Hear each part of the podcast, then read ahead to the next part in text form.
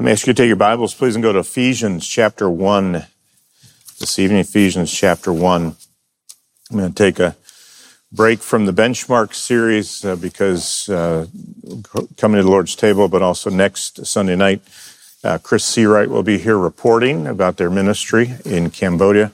So I thought I'd just wait to start the next uh, benchmark after that. So, Lord willing, on uh, the 15th. I want to just really focus on one verse of Scripture as uh, a way uh, for us to uh, have our hearts prepared to come to the table tonight. And uh, I want to read that verse and then set the context for us and just uh, just unpack it a little bit. Look at verse seven of chapter one, Ephesians chapter one, verse seven. In Him, referring to Christ or the Beloved, in Him we have redemption through His blood the forgiveness of our trespasses according to the riches of his grace, which he lavished on us. And New American Standard has a period there. Some of you may have, which he lavished on us in all wisdom and insight, period, because that's one of the complexities of, of this particular unit. Let me just set the backdrop. Verses 3 through 14 are one long sentence in Greek where Paul is unpacking uh, the reasons why we should praise God because of the blessings we have in Christ in heavenly places. Verse 3 is really sort of like the topic sentence for, for all the rest of the verses. The blessed be the God and Father of our Lord Jesus Christ is a way of expressing praise. So, blessed be God or praised be God for all of these blessings that we have in Christ in heavenly places. And then it begins to, to lay those out and uh, does so. Uh, most think in sort of like almost like three verses because there's like three choruses or refrains. At the end of verse six, it says, uh, first part of verse six, to the praise of the glory of his grace. If you go down to the end of verse 12, uh, we were the first to hope in Christ would be to the praise of his glory. And then at the end of verse 14, to the praise of his glory. So, so three times Paul inserts some phrase about the praise of his glory. And most see that as the first part being uh, tied to the Father's plan for redemption. And that's laid out in, in three through, uh, three through five. And then verse 6, uh, he mentions the beloved and then turns in 7 through 12 uh, to focus on him. That's why if you look through 7 through 12, uh, you'll see that pronoun mentioned a, a bunch in him and uh, mentioned again throughout there because these things are all found in Christ. What Christ has done is actually provided the basis for these blessings through the sacrifice of himself. And then verses 13 and 14 have to do with the ministry of the Holy Spirit. So they're actually applied to us and we're sealed by the ministry of the Spirit. So it becomes uh, this, this uh, fantastic triune praise to God because all three persons of the Godhead are involved in our salvation. The Father's eternal plan, uh, purchased by the sacrifice of the Son and applied by the work of the Spirit. And in each case, it's to the praise of His glory, to the praise of the glory of His grace, to the praise of His glory. That's why God is to be blessed for all of these spiritual blessings that we've received in heavenly places.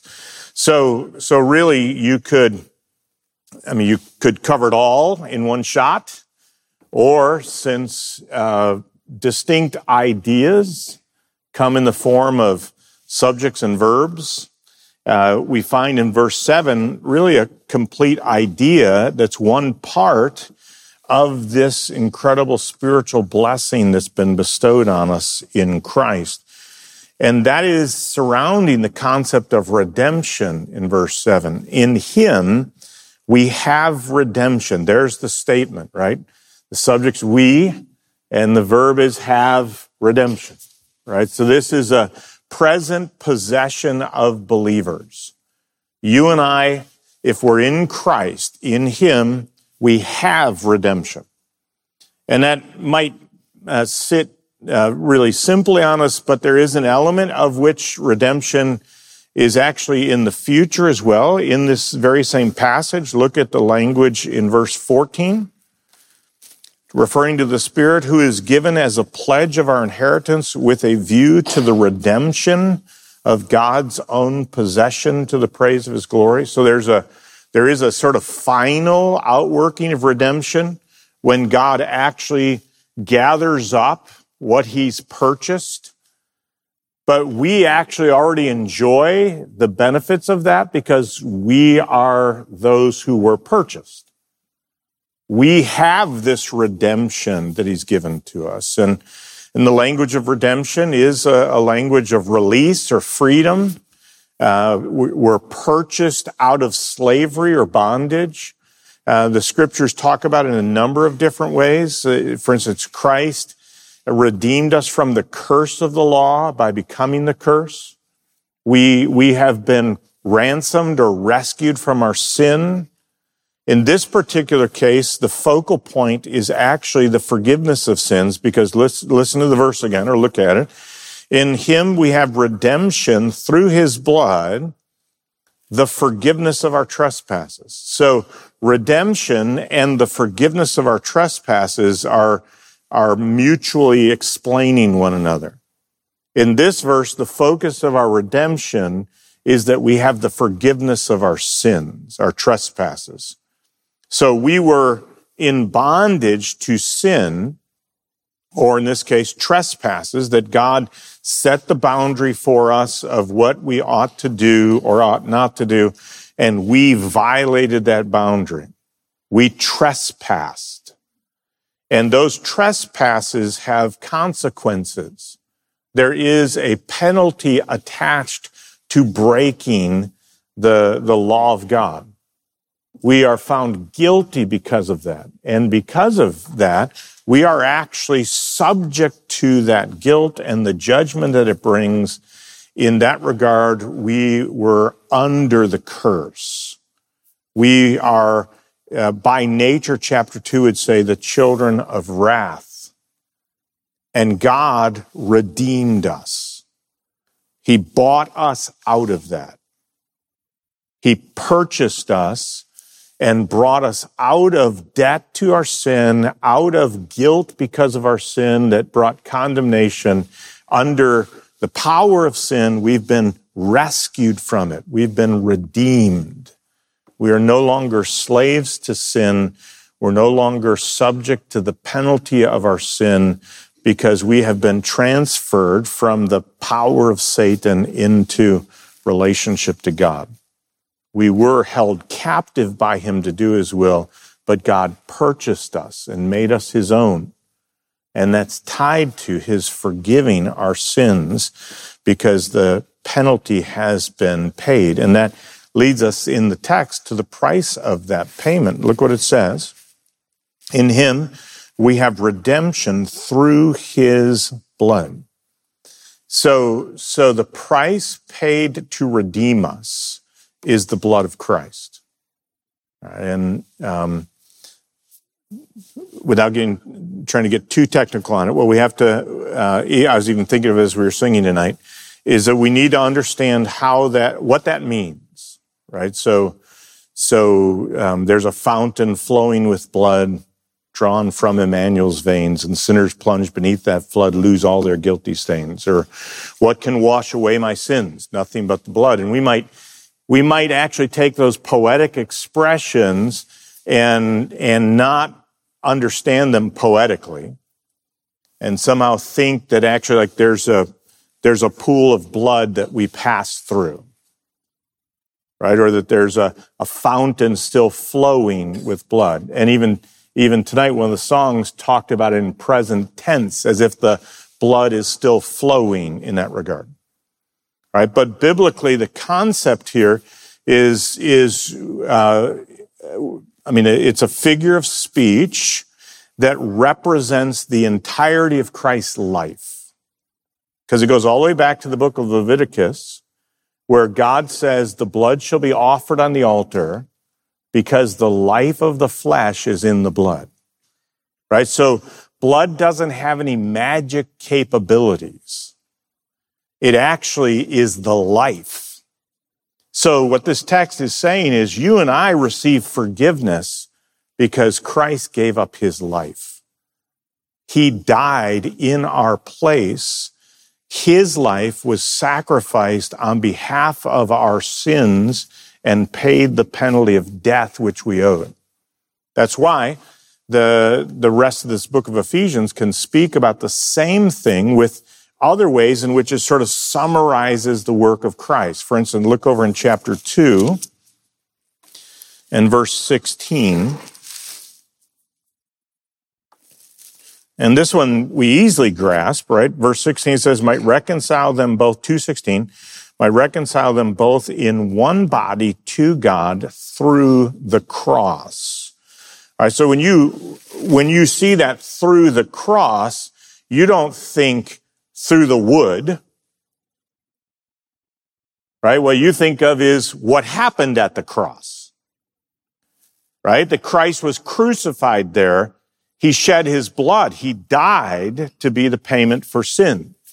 But for all of us, you know, we sang tonight, hallelujah for the cross. Because for us, we know what the cross represents. It is, in fact, for us, a, a, a metonym for the work of Christ, that he accomplished something for us at the cross. So, so we would sing it with joy, knowing that when we say hallelujah for the cross, that that sings a whole lot better than hallelujah for the incarnation of Christ and his perfect righteousness on our behalf and his sacrificial death in our place and his resurrection from the dead and his ascension to the Father. That doesn't fit with the tune very well. Right? So what we've done is we've taken and, and we've we've summarized all of that into what the Bible did. Right? He did this through his cross because that's what Paul's doing. Because if he repeated the entire theology of atonement every time he raised it, right, our Bibles would be substantially bigger. Right? It wouldn't have fit all in chapter 2 and verse 16. But he says the cross. And you know what that means, right? Because you have all the scripture that has told you the significance of the cross of Christ and his death on our behalf. And, and you would actually, uh, it would actually evoke for you uh, understanding of things, right? If we were thoroughly immersed in, in the theology of the Old Testament, for instance, and the law given to Moses, we would know that cursed is everyone who hangs on a tree. So when he says the cross, he's referring to Jesus becoming the curse for us so that we might be set free from it. When we hear through his blood, an Old Testament, a, a, a heart saturated with the truth of the Old Testament would be hearing that's the offering up of his life as a sacrifice for sin. It's his death for us that secures these things. And that's why, uh, look over to, look over to chapter five and verse two.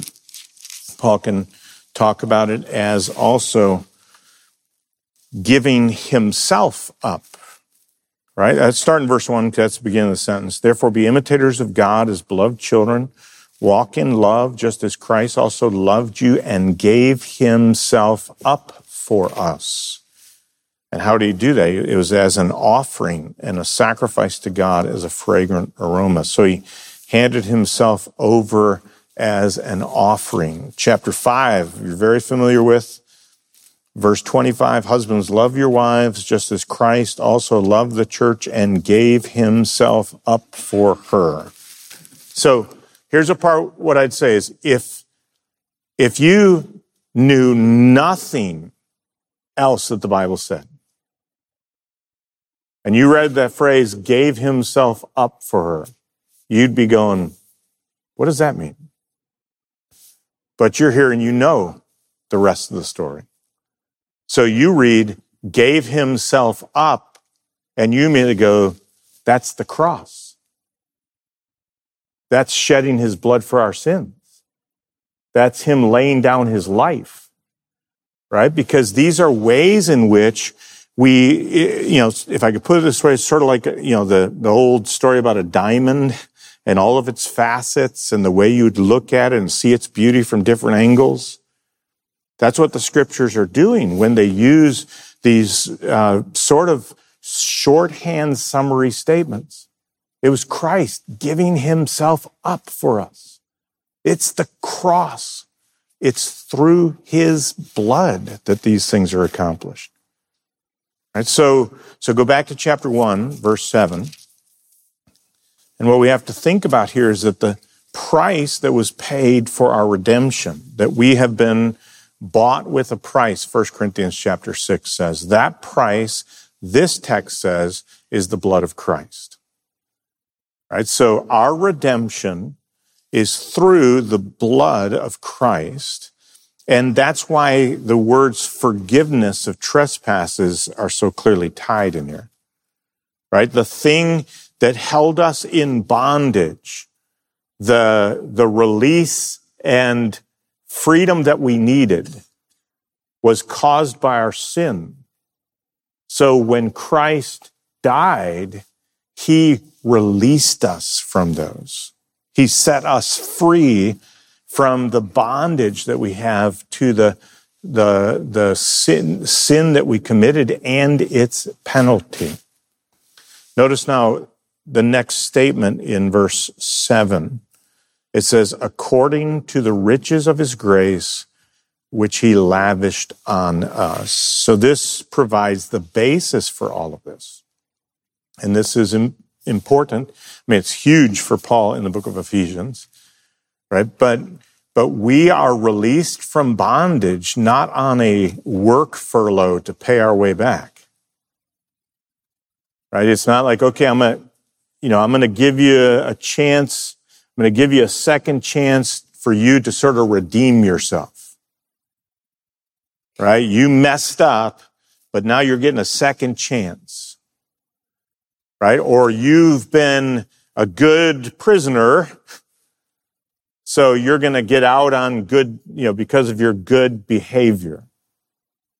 No, this is entirely based on grace which he highlights two ways. First, the abundant source of it. That's the riches of his grace. Right? So, so he's talking about the grace there and he describes it as the riches of his grace. So, so if you're thinking about the grace of God, you should be thinking of the wealth of it.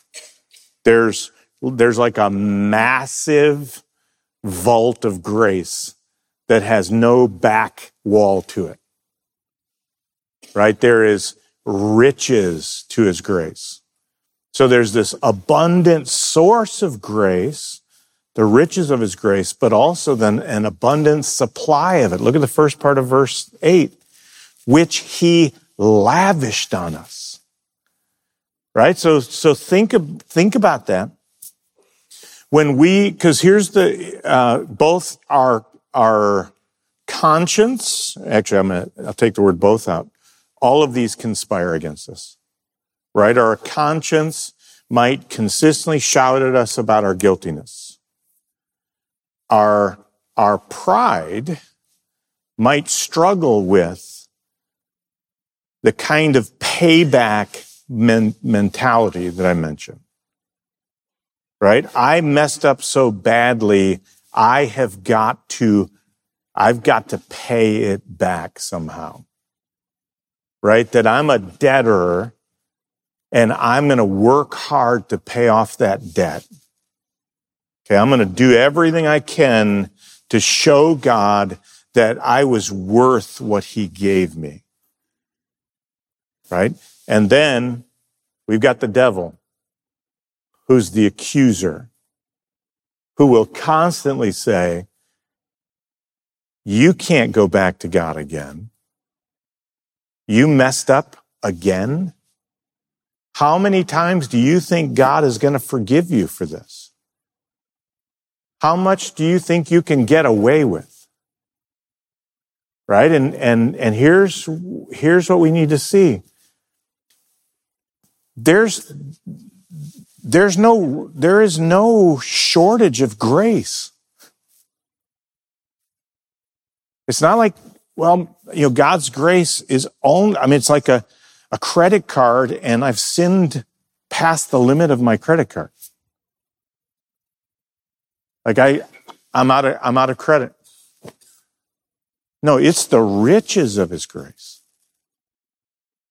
Right? You, because it's tied to the very character of God, he's the God of grace. We would describe his grace as being infinite. There's not just like a, a set figure over there of God's grace. There's an abundant supply of it. But also we might think, well, man, he's not going to, you know, he, he's, he's going to go, okay, I'll cut you slack this time, but don't mess up again. And this text says he lavished it on us. I mean, he has poured more grace on us than you and I can comprehend. I mean, he, he has, we sing occasionally, a grace that is greater than some of my sins. Grace that is greater than most of my sins. No, it's grace that is greater than all of my sin. Right? He, he has poured out, he has lavished on us grace upon grace in Christ. Because where does it come? It comes through his blood. Right? That's why Paul says if, if God didn't spare his son, but gave up gave him up for you, will he not freely with him give us all things? I mean, do you really think God's grace is going to run out? Do you think he gives it out stingily? No, he lavishes it upon us. It is greater than all our sin. Now go back to the first words of verse 7, because here's the access to all of this. In him.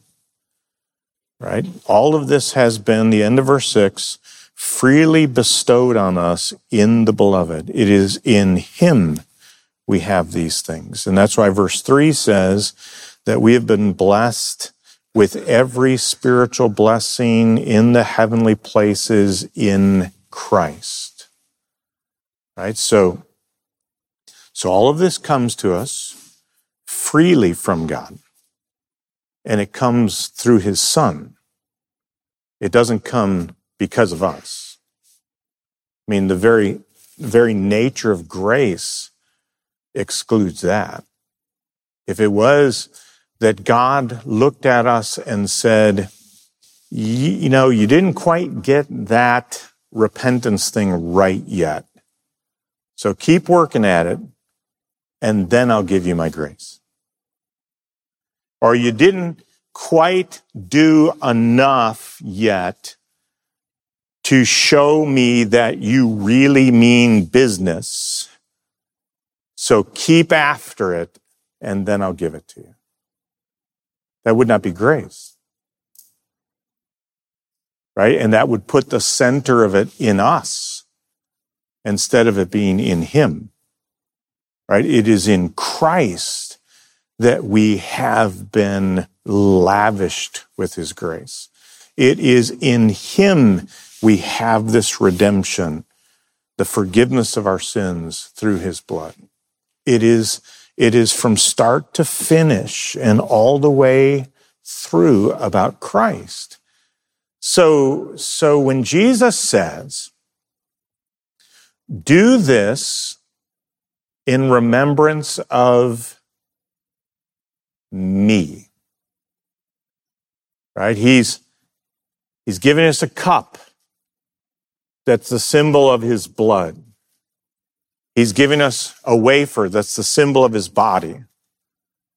Both of those are actually showing us how he purchased this redemption, the forgiveness of our sins.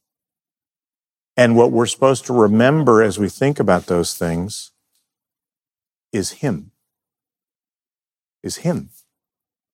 because it's in Him that we have all these things. It is constantly the message of Scripture for us to look outside of ourselves to Christ because Christ is sufficient. His work accomplished it.